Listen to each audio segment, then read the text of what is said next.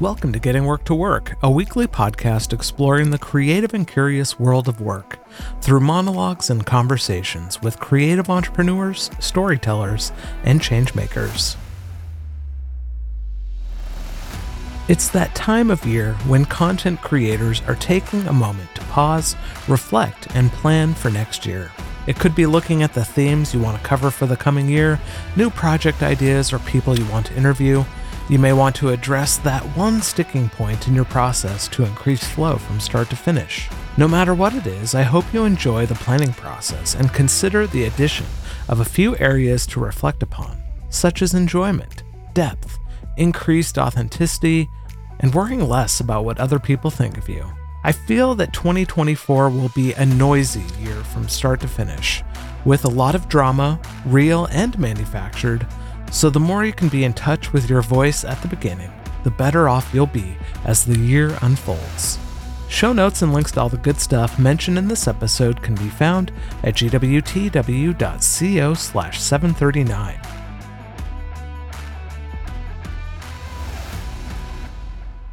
I know, I know, it's Thanksgiving week. We still have a month and change before the end of the year. But like Black Friday sales happening sooner and sooner in the month, so is the planning for next year.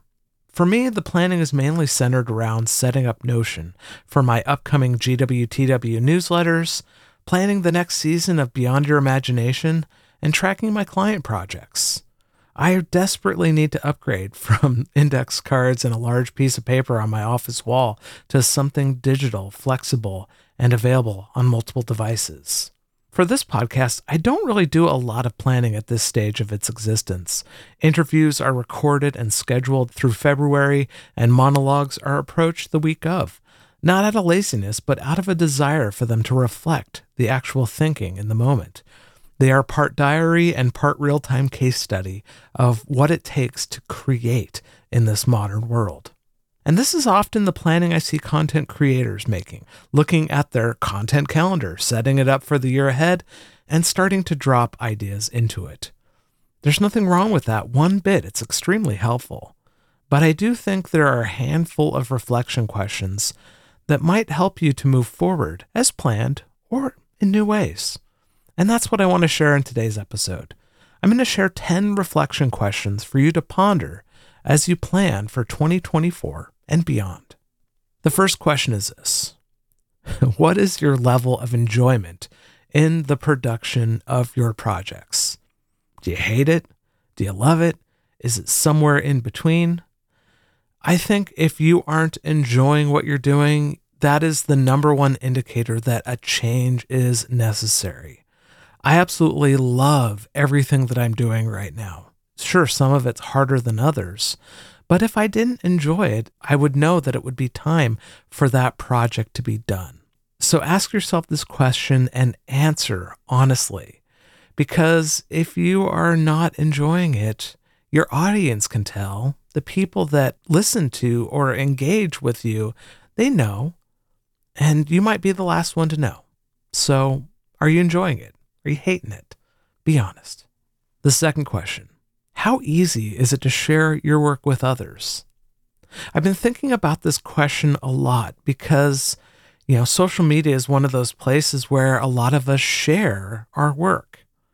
But sharing our work on social media isn't necessarily the same as sharing our work to other people. They might not ever engage with the thing that you're sharing on social media. They might share the thing about the thing. And I know that seems really confusing, but we want people to engage with the things that we're making, not just the marketing around the thing. And so, you know, how can we make it easier for people to engage with our work? How can we decrease the friction of sharing the actual thing? And I think the reason why it's so hard on social media is because social media wants us to stay on the platform. And if our thing is on our website, then of course we're going to have to leave the social network. I think as content creators, we need to imagine a new way of sharing and engaging with our work so that people are actually engaging with it. The third reflection question What is the cost of your obsession with relevance. As content creators, we want to be relevant to what's going on in the world and what's going on around us. But I think there's a price to be paid with this obsession with relevance. Not everything that we make is going to be relevant. I believe that relevance ebbs and flows just like the tide. So instead of thinking about what's relevant in this moment, focus instead on what is timely for you. Keep creating, and I think eventually you will sync up with relevance once or twice if you're lucky. And and I think when you can focus on the work that you're actually doing and what's impacting you, other people resonate with that more than if we're just like trying to satisfy some timely thing that's going on in the world. The fourth question What is the value of your work? if you're like me, you have no idea because value in some instances is an extremely abstract concept. What is the value of your work to other people is one question, but instead, what if the question is, what is the value of your work to you? And much like the question of enjoyment, if you're learning and growing through the process of making your stuff, then guess what? That's pretty valuable. You might not be able to put a price tag on it, but if you weren't working on this project, would you be learning and growing in the same ways? Most likely not. And I think the reality is that value appears in ways that don't fit concisely into a carousel on Instagram or as a pithy meme on X or threads. And the thing is, with value, you probably won't be able to quantify it. So instead, qualify it. If there's one thing that I remember from doing research and presenting it in a thesis or a business case study, is that you don't always have to quantify your data. Some data can't be quantified, so there's qualitative data. And that's all about the stories. Brene Brown, a lot of her work centers around qualitative studies. She codes her data and is able to draw connections. There's nothing wrong with it. It's just a different way to see valuable connections. The fifth question How is consistency holding you back from evolving your work to the next stage of its existence? A day doesn't go by when I don't get the message of how important it is for content creators to be consistent. But what if that consistency is keeping you from experimenting, failing, and evolving into something new? The message of consistency is often tailored around audience expectations. For example, if they know a new episode of a podcast will be released on Wednesdays, then you must satisfy that expectation. But what if this is wrong? What if the reality is there's so much content out there that your consistency has no effect or bearing on your audience?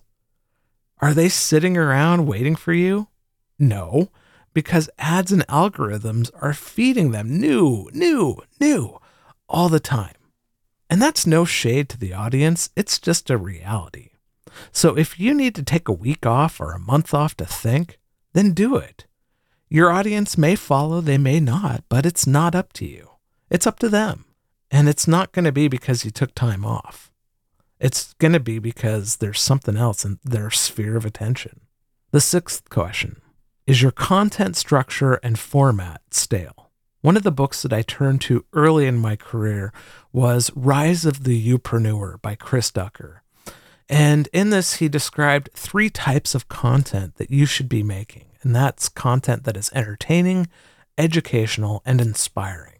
And those are great structures and formats for content. But I think as we move into 2024, I think we need something more. I think we need more exploratory content where we don't know what the outcome is going to be. That might be like we have a few questions that we're going to ask a, an interview, for example, but we don't know what the full outcome is, or content that is challenging. We need to have deeper discussions in this life about what's going on around the world and in our country. But if we can't create content that challenges common ways of looking at the world, then what are we doing here? And with that, I think we need more in depth content. Instead of worrying about what is the fastest way to deliver content, we need to be thinking about how deeply can we go with our content.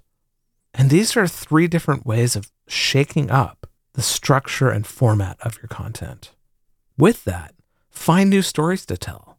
We need to stop rehashing the same boring case studies about Google, about Apple, about whatever company that did something amazing once in this lifetime.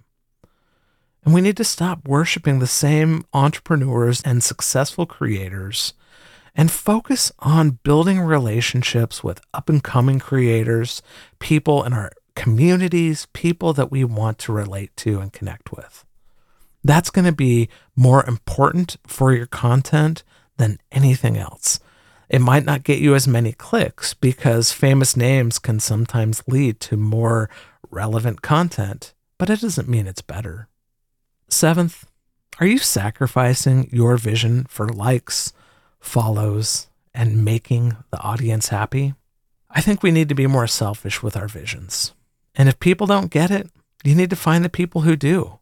I am guilty of this as much as other people are, but we need to stop changing to satisfy people who are going to drop us quicker than I can read the sentence. Why do we care about people who will never accept us, who will never support the work that we're doing? So just do the work that you need to do and find the people who are going to support it. I know that seems challenging and impossible, but I think that's the path forward. The eighth question Are you over relying upon reviews and vanity metrics? I think if there's one thing that is probably going to be the most controversial statement in this entire episode, it's this reviews and vanity metrics are meaningless. They are a way to game a system or a platform. Give it your all, whether it's rated high or not. I mean, what does a one star review really mean without context? a one star review without any messaging behind it is weighted the same as a one star review that said your customer service sucked. Which one can you actually learn from? The one with context. The same with a five star review. Five stars is irrelevant, but a five star that said you were able to take care of my issue or I was able to learn from you by, you know, implementing these 10 questions of reflection. You know, without that context, someone who isn't in your orbit, they don't care. And the people who your show or your project is for, they don't care either. Recently, I've been watching the Terrifier movies.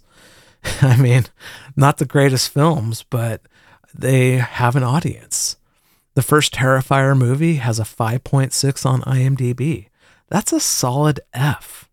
And here's some interesting data for you. The first film, it raised $4,360 on Indiegogo. Okay, so 5.6 on IMDb, 4,360 on Indiegogo. Well, how did the sequel do? Well, the sequel is a 6.1 on IMDb. That's some improvement. That's a D. But the Indiegogo raised $215,127. That's almost $211,000 more than the first movie raised. Obviously, the right people resonated with the work and gave their money.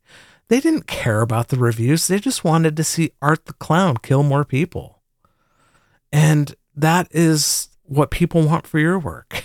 they don't want Art the Clown to show up in your work, but they want you to create your work and they want to support you and your work. So be more like Terrifier and be less like Marvel. The ninth question How are you dumbing down your audience? I think we dumb down our audience more than we think we do. First, if we cater too much to them and what their supposed expectations are, we're dumbing them down to some avatar instead of being real people. So give them more credit. For example, it's okay to write or speak in the first person when giving examples or telling stories. The audience understands the difference between a narcissist and a storyteller sharing from lived experience. Tenth and finally, how do you want your voice to show up in this project? Of all the things that I've talked about in this episode, voice is probably the most curious and interesting to me. With getting work to work, I have landed on a very specific brand voice built upon curiosity, professionalism, learning, and evolution. But what I've noticed with my second podcast, Beyond Your Imagination, I'm closer to my actual self. Sure, I still have those areas of getting work to work, you know, curiosity and professionalism and quality. but in Beyond Your Imagination, I'm definitely more conversational and use a lot more profanity. I don't think voice is something that you think about. I think it's something you experiment with and let evolve over time. So, what's one shift you can make in the approach to your voice in your projects? Maybe it's asking less questions and instead listening to what's actually being said. Or it's the word choices or the people that you're talking to. It could be the ways that you market your show. All of these are a part of your voice. I hope these reflection questions will help you evolve and grow your projects in the coming year. I know I shared a lot, so pick the questions that resonated most with you, grab a notebook, and spend a few minutes writing down some thoughts. They might just help you in the coming year. Until next time, may creativity and curiosity fuel your life.